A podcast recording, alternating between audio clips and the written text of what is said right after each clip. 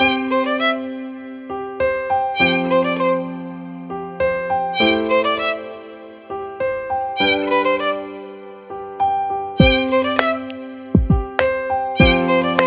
storytellers. Welcome to Truth, Lies, and Coffee with Kara Noel and Robin McClure.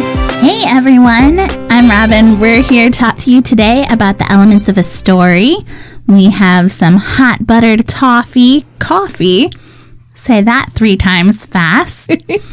and we wanted to chat also about plot in the second part of this story Yes. episode. Yeah. Episode. It's like a story. Okay, well, the elements of a story that we will be discussing over the next several weeks are plot, characters, setting, conflict, world building, point of view, and theme. We want to give a brief overview of what each of those are, and then we'll dive into plot. Yes. Um, so, first of all, you have the plot, and that is what happens in your story, basically. And characters are who the story is about. And setting is where the story takes place. So, you don't just have your characters in a white room. And conflict is the internal or external struggles your character must overcome. This is ultimately what keeps your readers engaged. And the world building corresponds with the setting. And it often goes a little deeper, especially in sci fi and fantasy worlds where your magic or tech become important. And it has like, includes elements of culture, religion, race, language, etc. Then the point of view is the lens through which the story is told, whether it's past tense, present tense, first, second, or third person, or whether there's an omniscient narrator. And then you have the theme, and that's what you, as the author, are trying to convey to your reader. These are the universal ideas that transcend time and genres, and it's the thread that kind of weaves through your story. Absolutely. Now, if you Google elements of a story, you will come up with people talking about anywhere from 5 to 11. So, mm-hmm. Karen and I settled on the ones that we most agreed upon. Yes, yes. It's definitely the ones that pop for both of us that we just focus on most. So we're going to start by just going with a quick overview of the plot. Yeah, we're going to talk really quickly about plot. And there are five main elements that every plot needs to have. Last week we talked about plotting versus pantsing, and that's not what this is. Right. In any story you read, you will find these five main elements.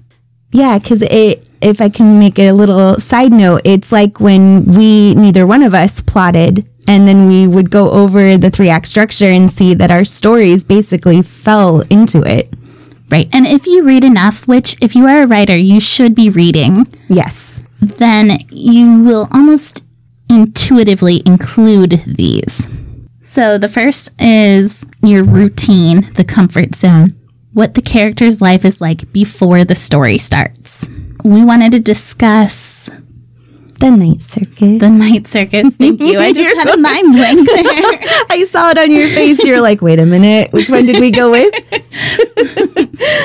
we wanted to discuss the night circus and in the night circus prospero is a magician an entertainer he's a magician and he performs on stage when he's landed with his daughter celia that is the routine he continues he goes from theater to theater and show to show and drags her along with him in the in between he teaches her magic and they don't really get along. That's mm-hmm. Celia's life as normal. Lots of tension with her father and going from place to place.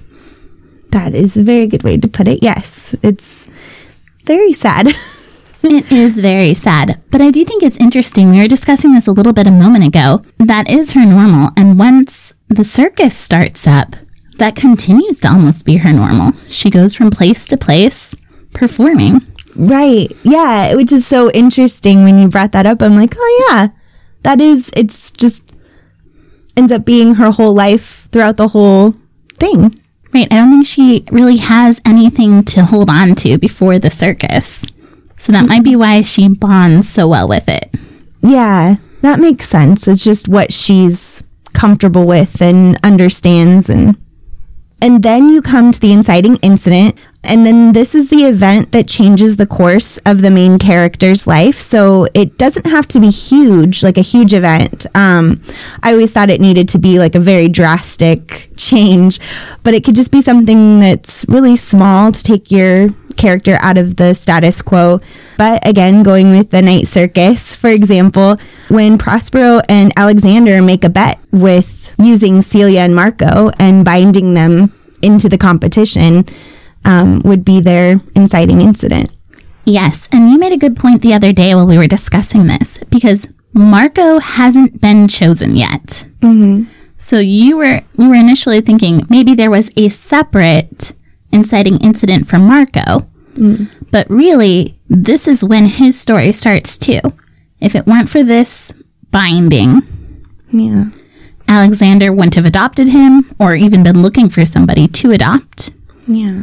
He wouldn't have started studying magic and he wouldn't have ended up in this course of his life. Yeah, I thought that was a really good idea because I, when you said that, because I'm like, yeah, I wait, when does his start? but then, yeah, it would be because, first of all, like, yes, he is one of the main characters, but it is ultimately Celia who is the main protagonist, too. So, with her being the main protagonist, it's really her inciting incident. Yeah, I agree. The third aspect of plot that every story has is rising action. So these are the events that shape and challenge the characters. In the Night Circus, these are, you see these as both characters grow in their magical abilities and interact with the people who are raising them. Mm. Alexander is very separate from Marco. He doesn't really take an interest in him. and then the circus starts. Marco has already become part of the people who are selecting people for the circus. He just has a quiet job, but Celia's front and center. So that affects their jobs within the circus as well. Yeah. Then they fall in love. Ilabel- Isobel both stop, starts, and stops meddling. Oh, then Celia starts losing control, and people start dying. So you can see, like, it starts slow and it gets the stakes. yeah, the stakes get higher. yeah. Yeah, because I was thinking that when you were going over the different parts of the rising action, and I was thinking that when you got to and then people start dying, I was like, oh, it just got real. yeah, but that is true, and it it the conflict continues to there continues to be conflict, which is what makes people continue reading. Absolutely. From there, you get to the climax, which is the whole point that you're getting to, the highest point of tension, which resolves the main conflict. So, for example, when the circus ends up crumbling because Isobel has quit meddling and it ends up destroying the circus and like makes it freeze in time and then Bailey has to come in, shows up and yeah, you have just that powerful moment where you have all of the people who are part of the circus in the acrobat tent frozen and half falling and just in a state of nothing. Mm. And then you have Bailey running in and I don't know how to say her name out loud. I always just say it in my head. Tsukiko? Oh yeah. That I sounds right, but I'm the same way. I'm so nervous about saying it because I'm like, I don't want to ruin someone's this character's name. And she like so there's that moment where Celia and Marco have made their choice. Mm-hmm. And now it's up to Bailey to decide whether he's going to save the circus or let it crumble. Yeah, that's true. It is just all falls on his shoulders and yeah. Then the last, the fifth element of plot is the resolution. It's where everything is wrapped up and we see how life has changed. It's the new normal, if you will. We're familiar with that. Are we? Whoops. so, in the night circus, what changes is Bailey becomes new manager of the circus. Widget is responsible for going to Alexander and asking him to declare the contest a tie, essentially, mm. and let it go so that Celia and Marco can live in peace together. And Poppet goes to Chandresh and she takes over managing him. And Celia and Marco are part of the circus, half in it and half out of it. Just Which I wonder if I should bring this up.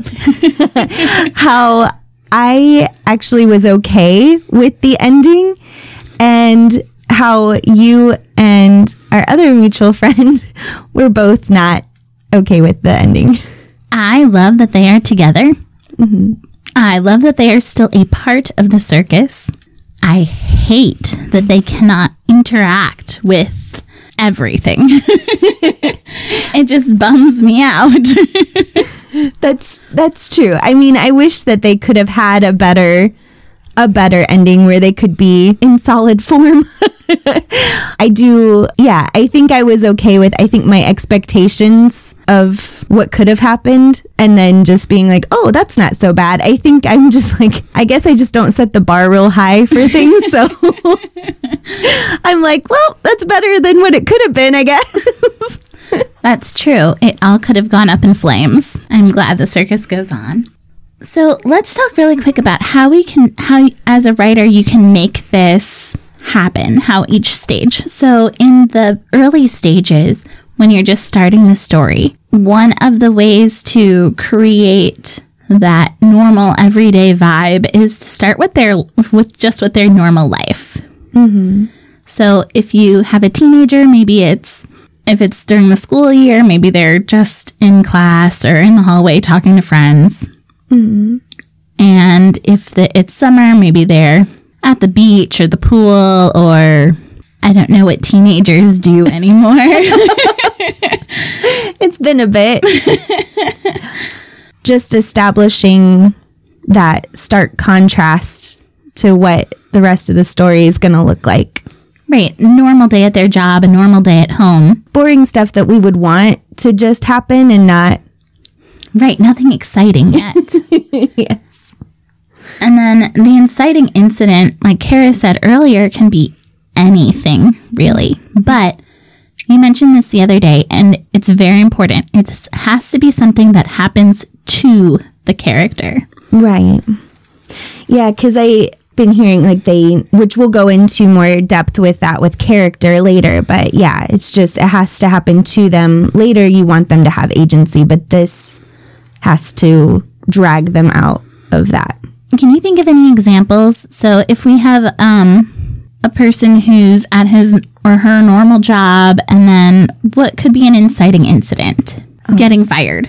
right that that would be a good one yeah yeah because that they no longer have that status quo especially if they were really loved their job or something it's just a very stark but like it could just be a small thing like or a good thing that maybe they hated their job and they got fired and Absolutely. Maybe they've been dreading going to work every day for the last six years. Now they're fired. One thing, even if that is your inciting incident, to keep in mind, a lot of times for men, their job is very much a part of who they are. Mm-hmm. Even if they hate their job, it's still going to affect them. And that is something that you'll have to keep in mind as you go through the rest of the story. That's true. Yeah, definitely. And I think that we'll touch on more with character, but yeah, it definitely will determine what the conflict is later on to kind of avoid, like you were saying, like with the rising action, how it's more like you don't want the saggy middle. Yes, we should talk about that next. Keep going. Yeah. but if you have the conflict there to just, and not just nonsensical conflict or just conflict for the sake of conflict, just that makes sense for your character. Right. I mean, and going with our current theme, mm-hmm. our current example, I suppose, somebody gets fired. Well, they need to do something for money. Right. The rising action could start out as being trying to figure out what they're going to do next or mm-hmm. going back to school. Or maybe if their maybe their spouse or girlfriend leaves them because now they don't have this big prestigious job anymore Right. Yeah. or maybe they just really like whatever their job is if they're like a bartender maybe that hmm. whatever it is maybe that person's like nope i'm done. See ya. Right. what are some other examples of rising action? Because this part is very important because this is the bulk of your story. Mm-hmm. So you need to have tension and conflict and as authors we talk often about the saggy middle just mm-hmm. like you were saying a moment ago it's very easy to get stuck and not be working toward the climax yeah, focusing on your character, I think, is probably the best way to do it. That's what I've found recently with my one that I'm struggling with the plotting is it, it makes it a little bit easier to think about the middle part, which is where I was struggling with that part of the plotting and um, just focusing on the character and what she should do or what should be happening, what she should be working toward, just based on her wants and needs. Absolutely. And we do talk about, char- we will be talking about characters in next week's episode, mm-hmm. but we don't necessarily talk about how they influence the plot.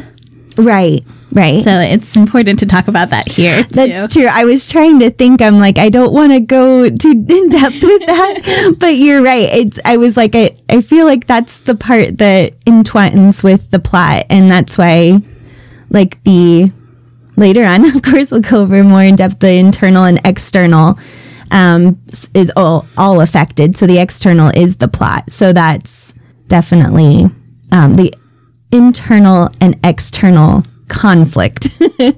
um, and the external is the plot. Absolutely. Moving on to climax, the climax has to fit your story. If you are telling a modern story about somebody who loses his job and creates a new life for himself, the climax can't be. I'm trying to think of something outrageous. that he battles a dragon and becomes the next king of the land. That doesn't make sense with the story you've created. right. It comes out of left field. I actually, I don't know if you want an example that of something that I just watched. It's based on a book, and I kind of decided to give the book a pass based on that. I don't know if I want to mention it because it just it's just out on Netflix, so I don't know if people still want to watch it, and so I don't want to spoil anything. But this character came out of left field where I was like, there was no foreshadowing that showed me that this could potentially be the climax. Like, you should be, yeah, you should be able to rewatch a movie or reread a book and see the foreshadowing to get to that point. Absolutely. You should be able to see the events that led up to it. Mm-hmm. So, your character running for president and winning, that is totally a thing that you could do. or, you know, whatever country you're in, like, right? depending. right, right. Wherever you are, like whatever. But it does have to make sense with the rest of your novel. So, if that is what happens, then at some point he needs to feel strongly politically about things, and that needs to be part of your rising action. Absolutely. It all has to be stepping stones to that. Mm-hmm. And then in the resolution, obviously, you want to go back to that normal and mm-hmm. show what's new about it. And just see how the characters have changed and what how it's wrapped up and How they've adjusted and what new things are going on in their lives. and it could be satisfying or it could be kind of bittersweet or it could be disappointing. Not like disappointing as in it wasn't well written, but like disappointing as in there's like a sense of like disillusionment or something. Right. Like if you if your character gets back together with the horrible person who dumped him because she didn't like his job. Mm-hmm. Well, that's a little disappointing. The character might have their own reasons, but we might not agree with them, and that's okay. Yeah. Characters do have agency, as we'll talk about next week. Definitely. Do you have anything else to add, Kara? Um, I don't think so. I think that I think that pretty much covers covers it. I mean, just the the outline of what a plot entails and A lot of times, as you're editing, that's when you'll really go into fixing the, the saggy middle. and if you're having trouble with it, that's when you can go to resources like Save the Cat or there's another one I really like that I can never remember the name of. I know you said it to me and I can't remember it now either. I'll have to include I'll include it as a link. That way you can check it out on your own because it is a good resource and everybody will bond differently with somebody who shares in a different way. Yeah. But those are good resources so that you can figure out ways to tighten your plot and to make it stronger if you're struggling or before you dive into it. Just Yeah. depending on what you prefer. right? Heralding back to the episode one. yes. all right. So you think that's that's all for this episode? That's all, folks. So that wraps it up. Um, what do you guys think? Do you want to add to the discussion? What do you think about the plot and our overview of it? Or if you just want to chat, we'd like to hear from you. So we're at truth, lies, and coffee at gmail.com, or you could follow us on our individual Instagram accounts if you'd like. Thanks, storytellers. Let us know if you agree with us on the elements of a story that we shared, and please talk to us about any tips you have for building a plot or making it your own. We'd love to hear from you. So we'll talk to you next week. Bye.